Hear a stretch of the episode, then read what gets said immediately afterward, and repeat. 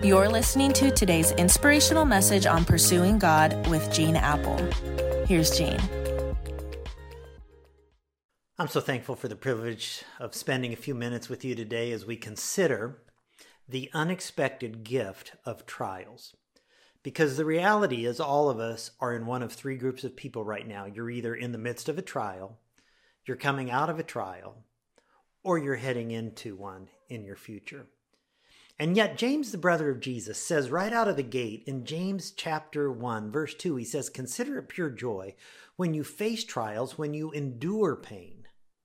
You see, you can view trials as an enemy or a friend. Now, when the storm hits, that's hard to see. It's hard to imagine anything positive, good can come out of it. The biography of Winston Churchill is over 4,000 pages long and it traces his incredible leadership through Britain's darkest days, but there's a sad ending.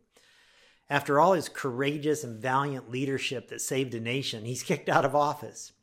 And his wife says to him, Oh, Winston, it's probably a blessing in disguise. And he replies, Yes, very effectively disguised. When trials hit, it's hard to see how they could possibly lead to a blessing in your life, even an effectively disguised blessing. But James says, consider it. Consider it, which means to take a deliberate look at it and see how this trial can be a friend in your life, a blessing in disguise. James is not talking about masochism.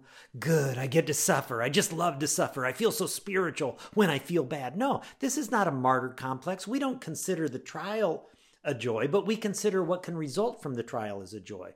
We don't thank God for the situation. You don't say, God, thank you that my husband left me. At least I hope you don't say that. We don't thank God for the trial, but we thank God and we consider it pure joy what he can do in us in the midst of the trial.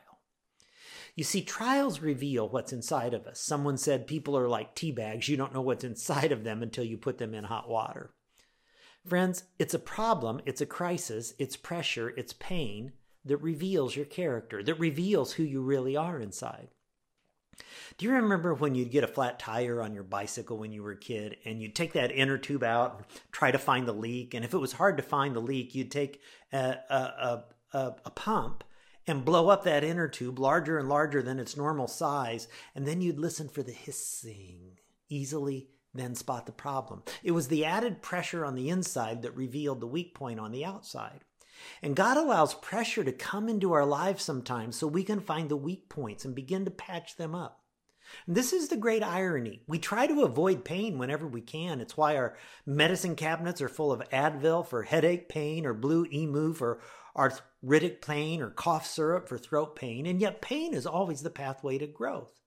We all want gain without pain. We all wish we could build muscle tone without having to lift weights. We all wish we could become wise without ever reading a book. We all want to go to heaven, but we don't want to do it without dying, you know.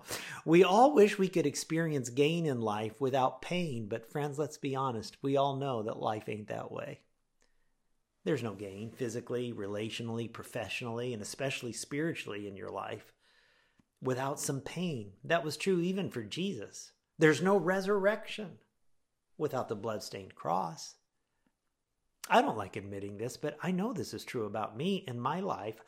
I usually don't change my ways and spiritually stretch and grow until a trial of some kind just slaps me in the face and forces me to change my ways. I don't typically just kind of meander into spiritual maturity. The truth is that it usually takes a push for me to grow spiritually, and the name of that push is pain.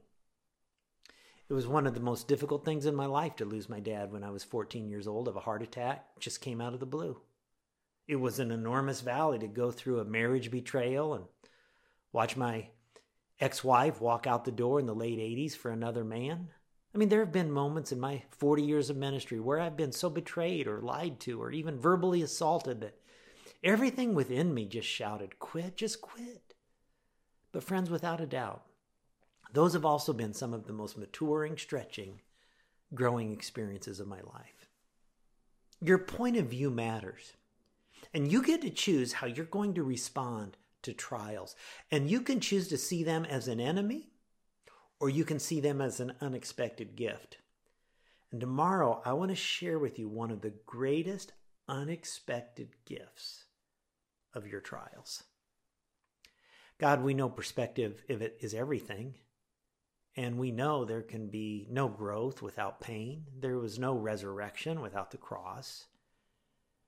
And so, God, I, I pray that you'd open our eyes to see how we grow and stretch in ways through pain that we couldn't in any other way.